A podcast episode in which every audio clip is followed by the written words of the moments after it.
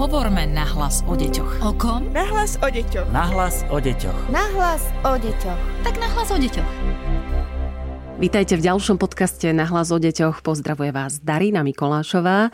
A dnes sa budeme rozprávať so psychologičkou Výskumného ústavu detskej psychológie a patopsychológie Beatou Sedlačkovou. Dobrý deň želám. Dobrý deň, ďakujem za privítanie. Prvý školský mesiac je za nami, ale v reakciách, ktoré nám píšete na nahlas o deťoch zavinač woodpub.sk som sa stretla s jednou z nich, že niektoré deti majú stále problém chodiť do škôlky roky.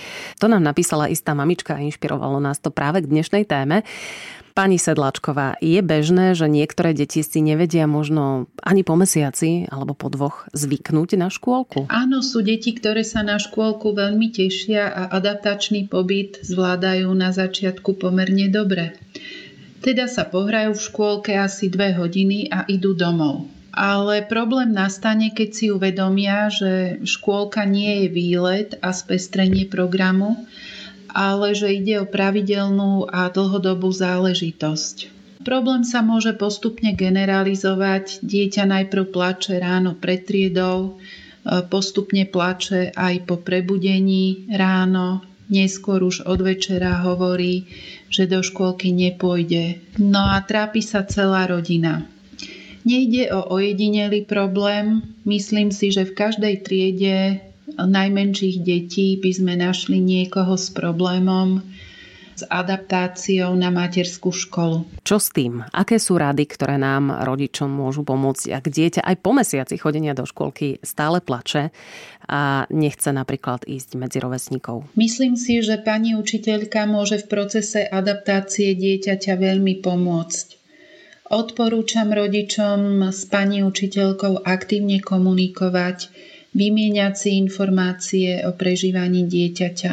Dieťa prežíva úplne novú a vyčerpávajúcu skúsenosť, môže byť zvýšene unaviteľné, preto mu nepridávajme ďalšie nové aktivity, ako sú poobedňajšie krúžky. Dôležité je dieťaťu dopriať oddych a dostatok voľnej hry. Rozprávajme sa spolu o hre, aktivitách v materskej škole, ale menej o tom, čo jedlo či spalo v škôlke, pretože toto môžu byť pre niektoré deti stresujúce témy. O jedení a spaní môže už veľa počúvať v škôlke, najmä ak nespí a nechutí mu tam.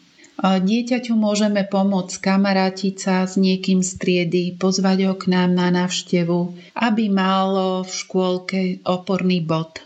Pomáha aj vziať so sebou do škôlky si obľúbenú hračku a doma o škôlke komunikujeme v primeranom rozsahu. Nezabúdajme na bežný život a iné spoločné aktivity. Takisto vyjadreniu obav dieťaťa ponecháme primeraný rozsah – Niekedy stačí informácia, že zajtra to bude podobné ako dnes, alebo povedať, a ja som chodila do škôlky, tiež som sa niekedy bála, alebo sa mi nechcelo ísť. Dochádzku do materskej školy by sme nemali prerušiť okrem extrémnych a ojedinelých prípadov. Najprv odporúčam prípadné ťažkosti pri predlženej adaptácii konzultovať so psychologom. Dobre je sa stále snažiť o pozitívny prístup, Ráno sa usmievame, snažíme sa dieťaťu vložiť dôveru v jeho vlastné schopnosti a lúčenie pred triedou zbytočne nepredlžujeme. Pri komunikácii s pani učiteľkou sa snažíme zistiť, ako sa dieťa prejavuje v triede, či plače aj po našom odchode, Deti väčšinou plačú pred triedou pri rodičovi, ale v triede už nie. Prvé týždne sú deti akoby v roli pozorovateľov a do spoločných aktivít sa možno zapájajú menej a pani učiteľka môže pomôcť plačlivému dieťaťu sa vhodným spôsobom do diania v triede zapojiť. Často sa zvykne hovoriť o tom, že s dieťaťom sa musíme e, pred nástupom do školky rýchlo rozlúčiť, rýchlo odísť, e, aby neplakalo. Nemá tak ešte väčšiu traumu? Často ide práve o emocionálne rozpoloženie rodičov. Ak rodič autenticky dôveruje svojmu dieťaťu, že to zvládne a toto mu dokáže sprostredkovať Je to pre dieťa veľmi dôležité a prínosné. Tiež keď je rodič presvedčený sám, že dieťaťu bude v škôlke dobre. S dieťaťom je dobré naozaj sa rozlúčiť s úsmevom a nepredlžovať zbytočne čas lúčenia. Deti bežne nastupujú do škôlky v troch rokoch, teda samozrejme, ak sa podarí ich do tej škôlky dostať. Bývajú ale aj trojročné deti, ktoré ešte nemusia byť na škôlku pripravené, nemusia byť zrelé. Ako to spoznáme? Môže ísť o deti, ktoré sa nedokážu odlúčiť od rodičov ani na kratší čas alebo o deti, ktoré sú zdravotne oslabené, strávili dlhší čas v nemocnici, prípadne o deti predčasne narodené. Mm, problém môžu mať aj deti s narušenou komunikačnou schopnosťou. Rodičia už vo veku troch rokov dieťaťa vnímajú, že má dieťa problém a nerozpráva tak, ako jeho rovesníci. Problém s rečou môže následne zhoršiť celú adaptačnú fázu dieťaťa. Dieťa má problém vstúpiť primerane do interakcie s rovesníkmi a súčasne nedokáže formulovať svoje potreby a priania. Už pred nástupom do škôlky je dobre trénovať odlúčenie dieťaťa od rodiča. Na materskú školu dieťa pripravujeme. Môžeme sa spolu ísť pozrieť na škôlku, ako vyzerá, prípadne na deti, keď sa hrajú na školskom dvore O škôlke sa rozprávame a umožníme dieťaťu tráviť čas pravidelne v prítomnosti iných detí. Situácia sa môže skomplikovať, ak v rodine súčasne pribudne iná záťaž, záťažová situácia, ako je narodenie súrodenca v čase nástupu do škôlky, presťahovanie sa v tomto období, alebo konfliktná situácia v rodine, ako je rozvod alebo rozchod rodičov. Zvykne to byť aj o tom, že keď sa mama o svoje dieťa v škôlke bojí, dieťa škôlku znáša ťažko, že tá mama prenáša možno nejaký strach alebo úzkosť práve na to dieťa? Áno, ako sme už spomínali, dieťa a matka sú akoby prepojené nádoby. Ak je matka z nástupu dieťaťa do škôlky úzkostná, Dieťa horšie prežíva celú adaptačnú fázu. Ale naopak, ak matka dieťaťu s úsmevom dôveruje, že to zvládne, prenáša sa to aj na dieťa. Samozrejme do situácie vstupujú aj iné premené, ako je povaha dieťaťa, prípadné problémy vo vývine, telesná konštitúcia, celková rodinná situácia, širšia rodina vstupuje do tohto procesu rovnako. Niektorí zvykneme našim deťom hovoriť neplač, veď ani tento chlapček v škôlke neplače a pozri sa na, ja neviem, Janka, ako statočne znáša príchod do škôlky. Môže takéto prirovnávanie pomôcť? Neodporúčam dieťa porovnávať s ostatnými deťmi v škôlke.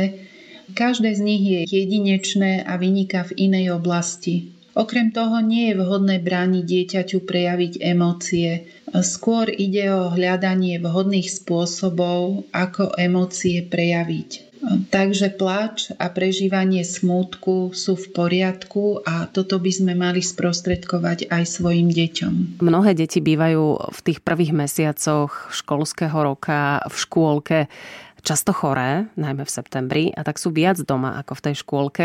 Vplýva aj toto na adaptáciu? Áno, akoby adaptačná fáza niektorých detí začínala úplne opäť od začiatku. Rodičom sa preto môže zdať, že dieťa si ako si dlho na škôlku ešte nezvyklo a pritom dieťa v škôlke nestrávilo súvisle ešte ani jeden mesiac. A niekedy sa nám preto adaptácia zdá neprimerane dlhá Ide však o priebeh v rámci širšej normy. A potom sú deti, ktoré vnímajú škôlku ako trest. Prečo to tak je? Ak je napríklad mama doma s mladším súrodencom, dieťa môže situáciu vnímať, že je do škôlky odložené za trest. Prípadne sa môže stať, že dieťa už pred nástupom do škôlky počúva aj od širšej rodiny, počkaj, pôjdeš do škôlky, tam sa naučíš. Alebo ak matka súčasne nastúpi do práce a nemá energiu sa venovať po obede intenzívne dieťaťu tak, ako boli spolu doma. Vtedy nastáva tých zmien v živote dieťaťa potom veľmi veľa. Preto sa odporúča, ak matka nastúpi do práce súčasne s dieťaťom, ale nie len vtedy, aby mu po obede intenzívne venovala svoju aktívnu pozornosť, aj keď na krátky čas, čiže môže ísť napríklad o 20 minút aktívnej pozornosti. Znamená to na čas nechať všetko tak a byť prítomná iba pre dieťa pri hre.